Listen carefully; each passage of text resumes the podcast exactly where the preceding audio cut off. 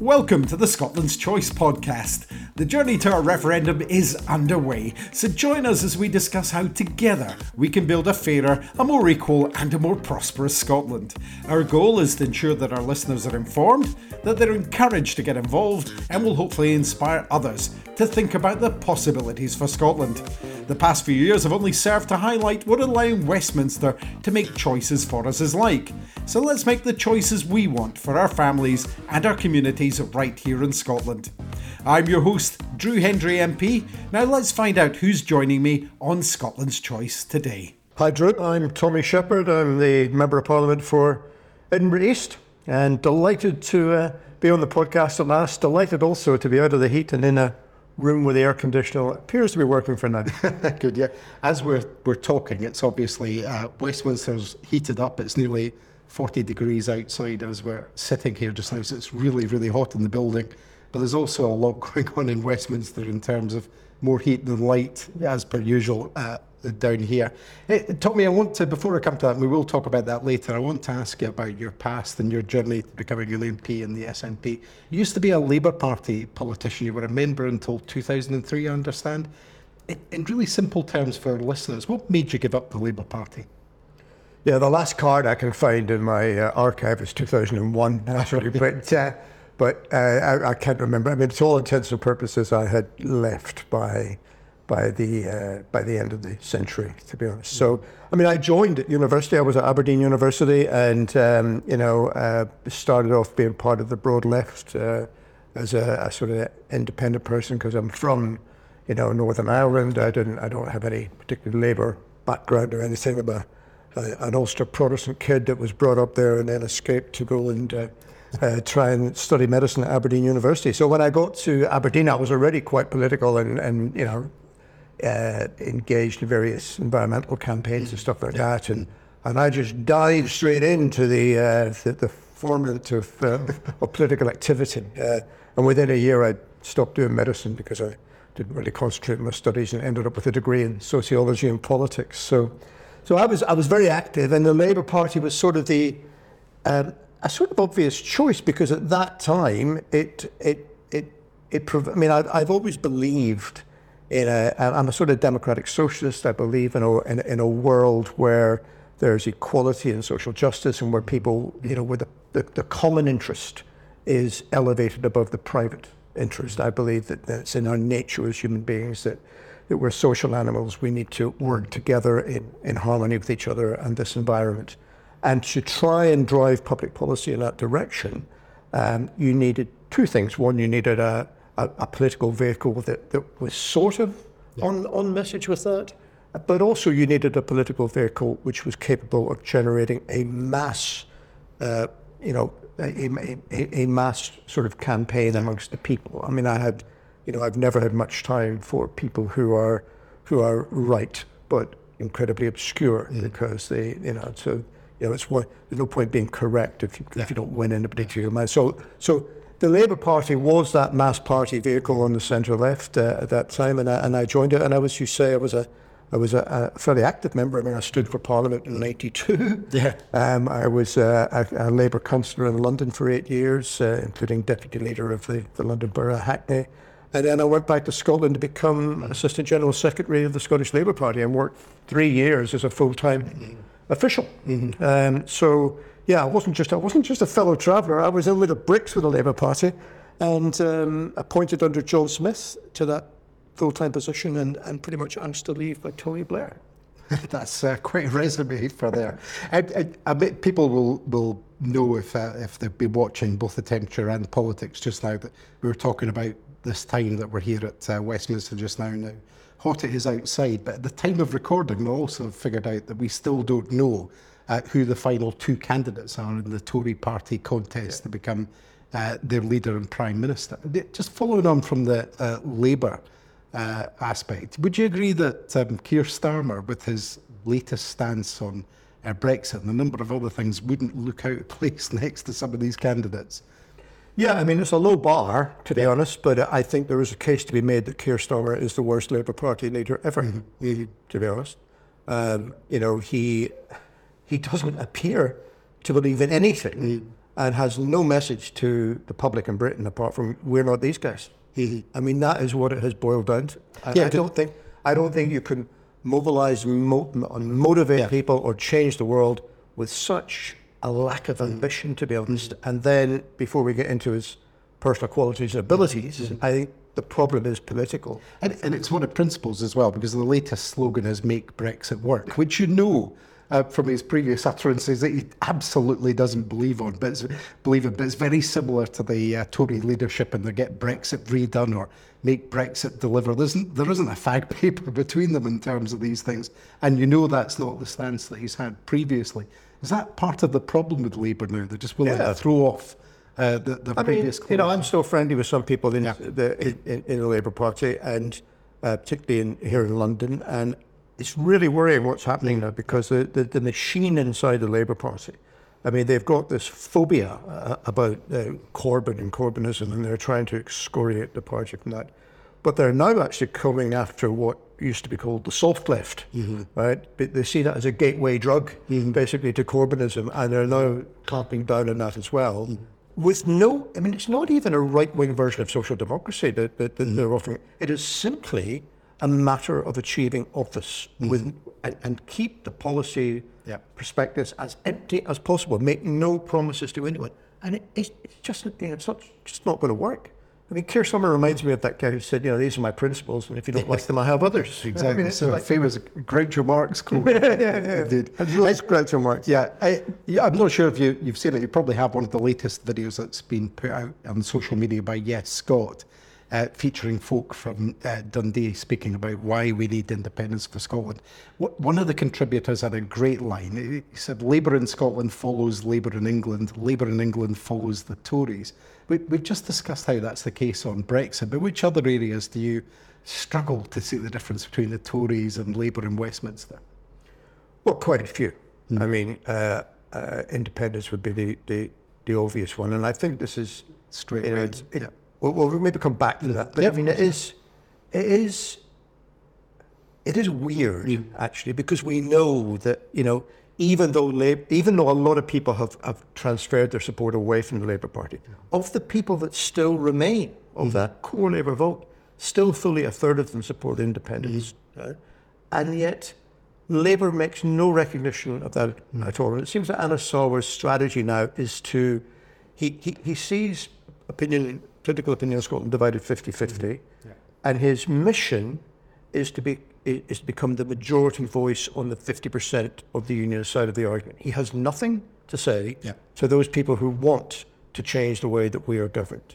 Uh, and I think that's that's got to be a recipe Yeah. for failure because and it's very disappointing from the party that was once the party of home rule to be honest Mm-hmm. you know so now you- I mean you cannot out unionist the Tories Mm-hmm. it's it's it's a beaten docket so why they are trying this I don't know. And I there's no lesson. it'll only be a matter of time till we have another Scottish Labour Party. They're running out of options to be honest. But I mean you know Yeah. but if it, but it is quite sad. I mean I, I firmly believe that that, that the salvation of the Labour Party in Scotland mm-hmm. is independence. Mm-hmm. I mean that gives it a rationale. At the minute its only rationale is to defend the establishment mm. here at Westminster. And, and, you know an establishment which which I mean it's not that it doesn't want to deliver. Mm. It cannot deliver for Scotland. I mean in order to rejuvenate and renew our country we need to have the political agency of a normal nation state just to, to do fairly basic things. It's not going to happen as long as we're controlled from here. And, and of course, it's not just independence, but some of the things that are really important to, uh, you know, to the Scottish public and the way that people see things, immigration, uh, the recent strike action, union engagement, Yeah. uh, corporation tax, nuclear weapons, uh, all of these things, uh, you know, and, and you know, Keir Starmer even uh, dropped a pledge to scrap the privatisation of the NHS outsourcing as well. You know, the, these are fundamental things that that uh, that people in Scotland, uh, you know, would have a point of disagreement on. But I know. I mean, it, and it's incredibly depressing. And yet there are some there are some Labour activists in Edinburgh who will tell you that Yeah. it's the SNP that's the right wing organisation, and the SNP government's Yeah. all bad. And they've sort of it's almost like a psychosis that they Yeah. can believe that when it is so manifestly mm-hmm. obvious Yeah. what Labour is is doing when it gets a chance to do it. And mm-hmm. you know that, that that's a it's a pity, I think.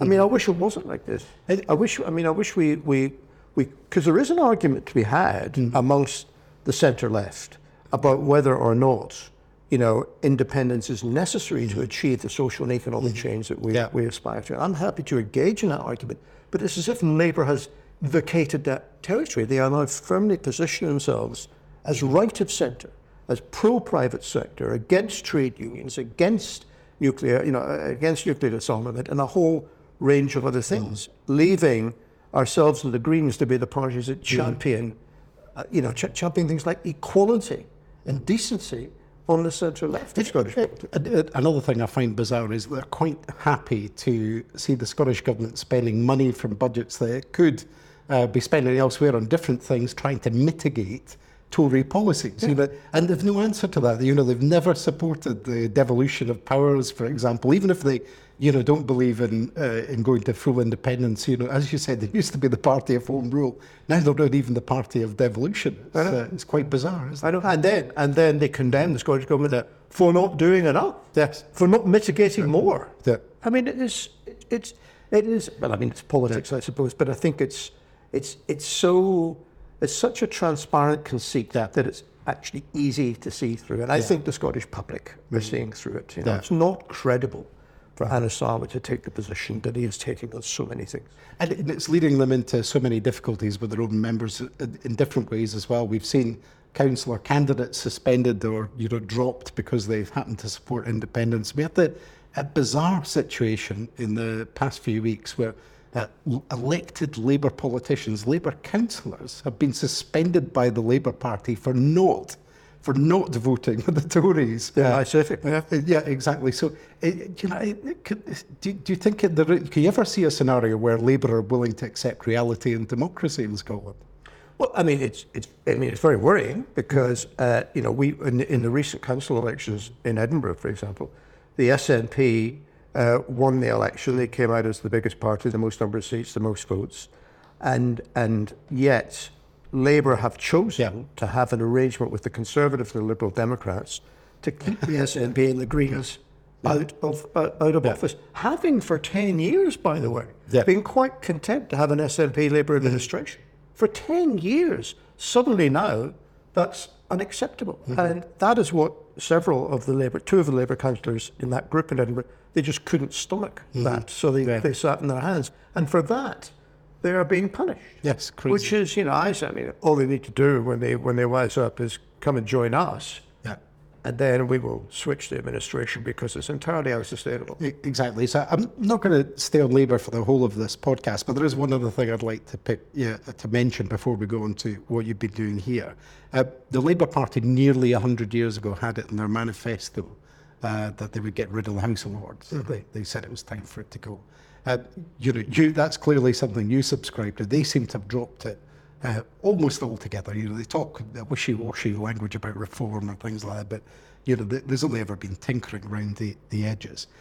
In 2017, you led a debate in Parliament on the future of the House of Lords, and you've consistently called uh, for it to be abolished. Many states around the world have an upper and uh, main uh, chamber, you know, for looking at uh, different pieces of business. Would you like to see, what would you like to see an independent Scotland do with regards to the structure of Parliament? Well, well, I mean, just before I answer that, just to, to echo your comments on, on, on the House of Lords, because I mean, it, it, it's it's in its nature that it can't be a representative body because it's unelected, it's appointed, but also it doesn't even reflect hmm. the demographics of the population of Britain. Never Oh, mind- come on. ne- ne- never mind The Scotland. former KGB agents, representation in the. But I mean, it is, you know, it's overwhelmingly white, old, right of centre, privately educated. Uh, there's and, and, and the most bizarre thing I find is that there's not a single member of the House of Lords, we did an audit on this, that actually supports Scottish independence. No, the SNP won't accept political appointments to the House of Lords because we disagree with it in principle. So that may be an element. But it is weird, is it not, given that they say mm-hmm. that membership of the House of Lords comes from people who demonstrate, you know, Yeah. e- exceptional service in for charity work and mm-hmm. sports and the arts Yeah. and the economy. It is bizarre that not one single person managed to scrape through the vetting who believes in Scottish independence, given that 50% of the Scottish population believe in it. And I, bel- I, mean, I, I think that it must be the case that there is some private vetting going on that we don't know about that makes sure that people who support those views never even get under consideration. But anyway, so it is it is an anachronism. It is absolutely uh, you know it, it is a, a, a- blot on our uh, on the democratic uh, framework of, of, of the United Kingdom. Never mind uh, of, of, of Scotland, uh, and it ought it ought to go. Whether or not it's replaced by something else which is elected is is, is a matter of debate. From my point of view, I want to be short of it. Okay, I want an independent Scotland to be out of the United Kingdom, and therefore it doesn't even have to bother with this with this debate. And I think we're probably likely to achieve that before there's any serious moves to reform the, the, the House of Lords going through. So, if we did have an independent Scotland, what would the form of government? I think we need to do more work in this. Trudy. Yeah. Uh, I think in a country the size of Scotland, it's not necessary, uh, it's not absolutely the case. You need to have a bicameral system of, of, of parliament. It depends on the nature of your main legislature and how representative that is and how it actually formulates policy and the degree of checks and balances that are built into the political system in that, in that principal process. It also depends on the degree of decentralization to regional or local government and, and, and whether or not they have an input in a relationship with the central government, with the central legislature. So it's not absolutely the case. And I think if you have a, a proportionally uh, elected uh, main legislature, there's probably not the same case for having a revising chamber. I mean, the, re- the reason why there's an argument here for the House of Lords is because the House of Commons keeps getting stuff wrong because you know you can run a government here on 35% support. So that's that, that, that that's that that's the problem the problem with the, uh, the UK system. Yeah. So I so I, th- I think uh, you know we need to spend more time thinking about it. Uh, I'm not against having a small upper house, a small senate.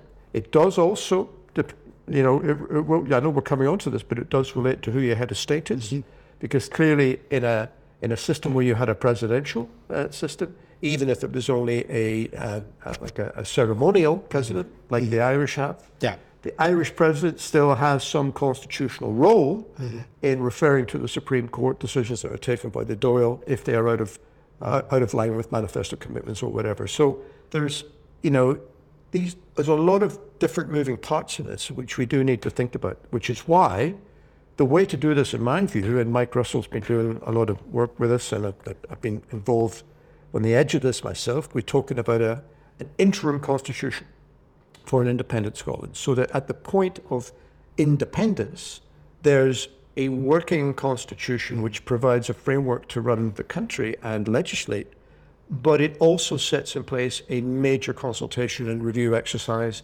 about how the constitution itself should be reformed. Mm-hmm. And that's where a lot of questions about how we are government can be resolved. And that, that doesn't need to be done on, on, on day one of independence. Mm-hmm. Providing we've got interim arrangements in place, that can be done later down, down, down the line. So, uh, you know, so basically that's a choice for, uh, you know, an independent Scotland to move forward with. Yes, but I think I I think the SNP probably needs to. I mean, you know, we it, it's one of the areas uh, that we need to do a bit bit more work on. Uh, I mean, I'm not. I don't think the AMS system for electing a Scottish Parliament uh, is is ideal. I think an STV system would be better. Uh, therefore, you know, we need to, to to look at that. Do we need 129 members? Probably need more mm. if we're going to have an effective committee system working within the legislature. So, and then that provokes an argument. Well, what would the constituencies be? So there's an awful lot of mm. thought to do this, but we don't. But but the, the absence of conclusions in this isn't a barrier to progressing the independence campaign, mm-hmm. because of course independence is all about the people making those choices at a later date. Okay, but we, we're talking about the people making those choices, which brings me on to uh, the, the next question I wanted to ask you about your own views about uh, uh, about this, because they, they run contrary to some others uh, in terms of Scottish independence. The- We saw a paper printed recently by the Scottish Government showing uh, the UK um, as having t- a terrible record for inequality uh, compared to um, you know neighbouring uh, nations of a similar or smaller size than Scotland. As a proponent proponent of uh, the, a Scottish Republic, do you see the monarchy as a stumbling blocks, uh, stumbling block, I should say, to social and class equality? How do we approach the uh, question of monarchy versus republic after independence? Well, I mean, I'm I'm I'm a Republican. I, I have been since the age of about fifteen. Right. So I should say official SNP policy is to maintain the monarchy, mo- the monarchy after independence. Yeah. Uh, well, let me let, let me come to that because I'm not sure I would put necessarily that interpretation. Okay. The the the I, I, I am a Republican. Ultimately, I would like to see uh, an elected head of state and and, and a monarchy abolished.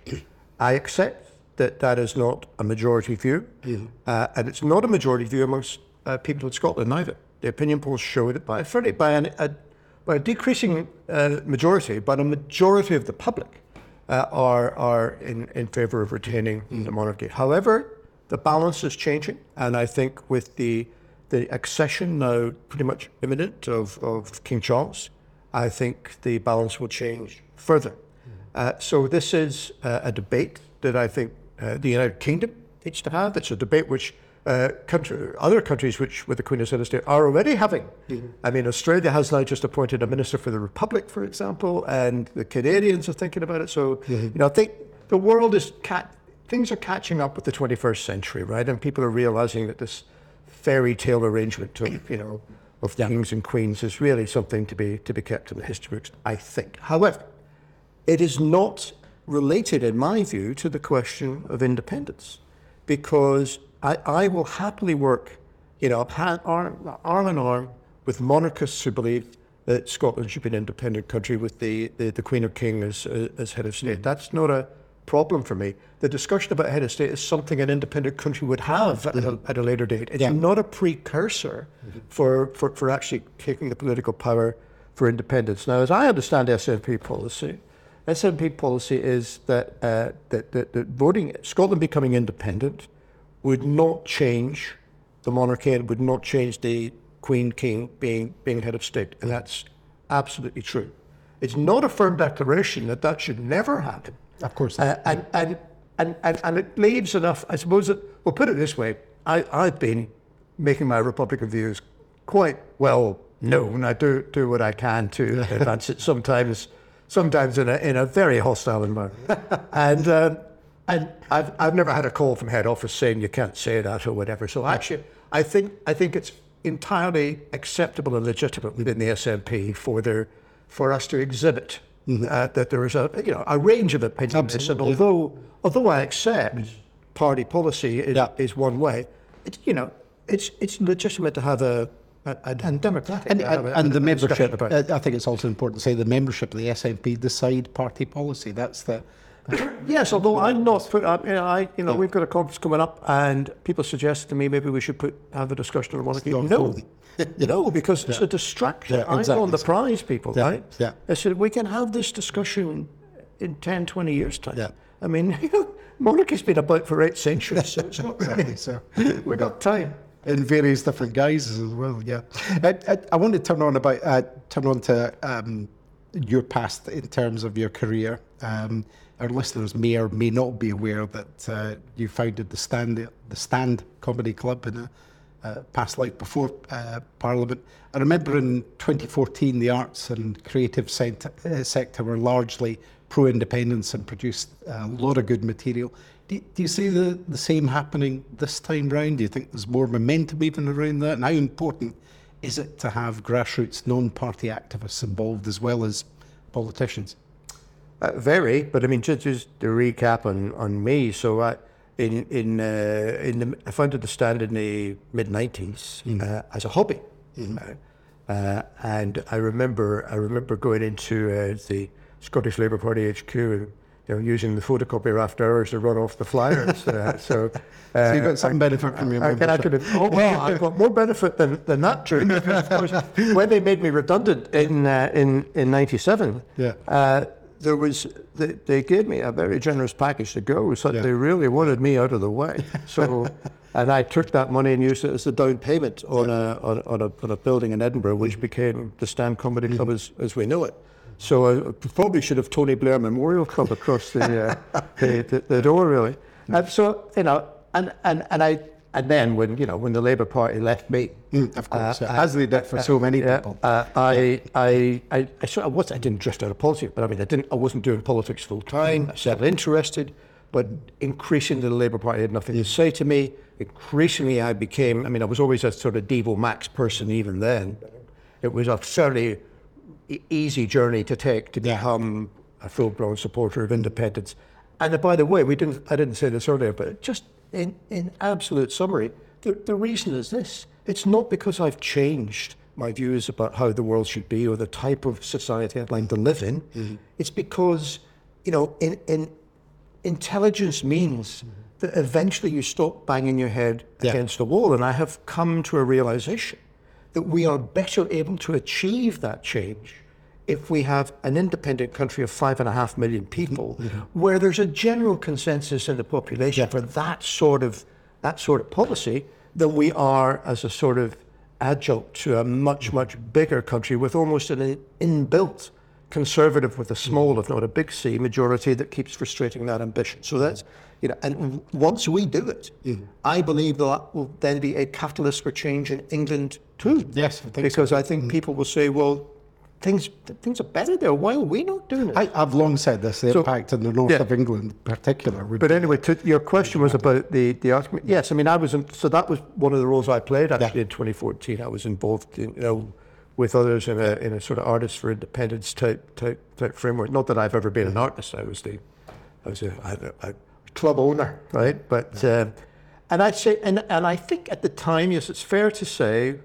Uh, with with a few notable exceptions, it's fair to say the majority of sort of comedians, musicians, a- actors, whatever, they were writers. They, they were they were either actively pro-indy or they or they were you know on, on balance pro-indy. There was hardly any of them came out for the unionist cause. In fact, most of the celebs that came up were people that were imported from from south of the border for that with the, the, the love bombing or, or whatever. So, you know, yes, that, that was the case. Today, I mean, it, it's yes, it is the case if you if you ask their opinion. But what worries me slightly is that we've. I mean, it's almost as if the campaign for independence is becoming institutionalized. Back in 2014, there were only six people in this parliament arguing for Scottish independence. So it was you know, 10% of Scotland's representation at Westminster. Now it's 85%, right? So we're all arguing for that in Westminster, but at the same time, maybe because we've we're doing it professionally or whatever, there's not. There doesn't seem to be the same ferment mm-hmm. uh, in the grassroots, not the same excitement and creativity. Now, I believe we, it can happen. I believe we can spark that because mm-hmm. I think everybody's just waiting mm-hmm. to get going, and when we do, I think we will still we will still get the same fantastic explosion of, of imagination where people beginning to ask questions. Well, if Scotland becomes independent, what does it mean for this, this, and this Yeah. in their own lives, their own industry, their own profession? People will actually ask, and that's what made the campaign in 13, 14 mm-hmm. so so wonderful, so creative, so vibrant. And I, and w- I mean, we have to recreate that, and I'm sure that we can. And I suppose the our role is now is the SNP, to my view, in my view, is like it, it is it's the political leadership of, of of the the campaign for national autonomy, but it is not the sum total of it. And Yeah. we need to be very sure Yeah. to reach out, to, to listen, to not be too prescriptive, to say independence is about choices. Independence is about your right to choose what your future is. And that's the message that inspires people. Yeah, you, you, you're, uh, you're absolutely right about getting people motivated. The good thing I've seen over the past wee while, and we've done a number of podcasts uh, with some activists, as groups like uh, Aberdeen Independence Movement who've laid on their own events and got people moving with it. And we talked earlier about the uh, Yes uh, group in Dundee and the video that uh, that we discussed that, uh, about that. And, and, and there are a lot of people from the 2014 campaign who were opponents of ind- independence back in the day.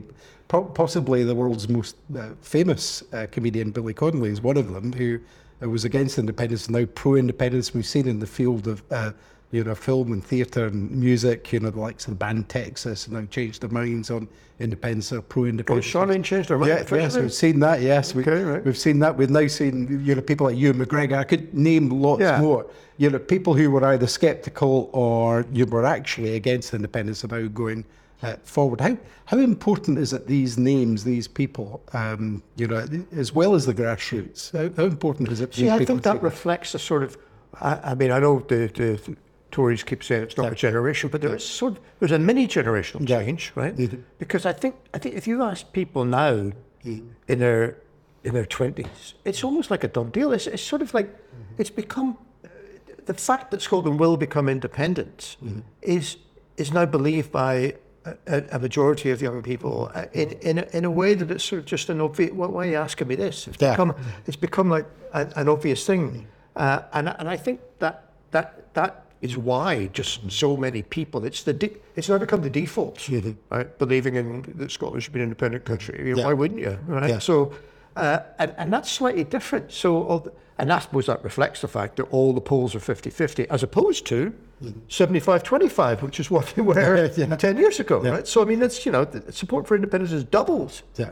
in 10 years. Yeah. And our task is, we can't double it again, so I'm not expecting 100%, I mean, but our task is to take it to 60 or 70%. Because, you know, when we do this, to, to, to actually make a new country work, Yeah. people need to buy into it. Mm-hmm. So I suppose the task for the campaign and for campaign managers is to get people from a position of just of saying saying aye that that's a good idea Yeah. to actually being prepared to go out and work for it. Yeah. Finally, uh, Tommy, we're we're, um, we're coming towards the end of our time on the podcast. There's a question that we ask uh, all of our guests on Scotland's Choice. If you could make uh, a new policy or change an existing one that we currently can't do uh, due to the, the fact that we're in the Westminster system, what would it be and, and why?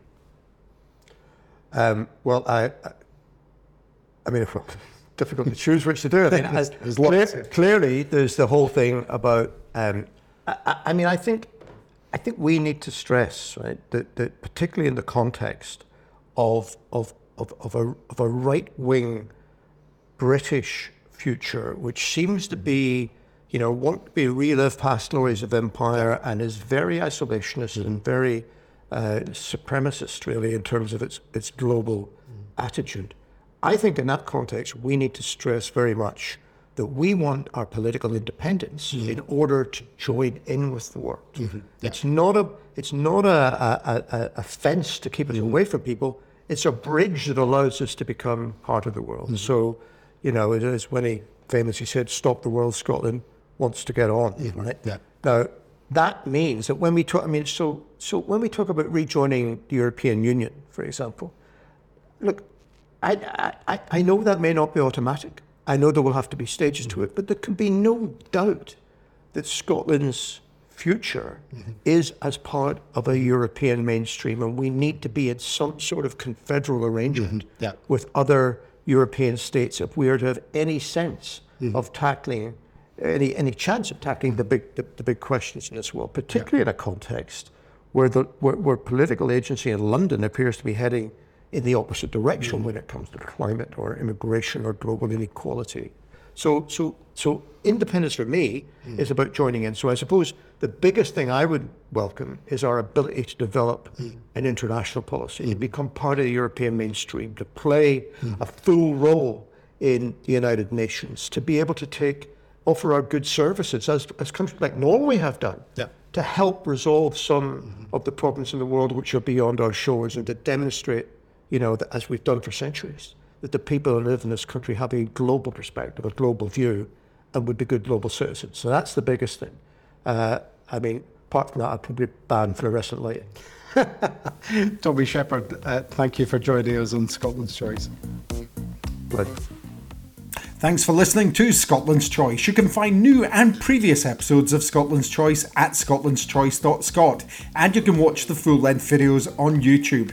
If you can share this podcast and our videos, it can help others with their decision on Scotland's future. I'm Drew Hendry, and I hope you'll join me next time on Scotland's Choice.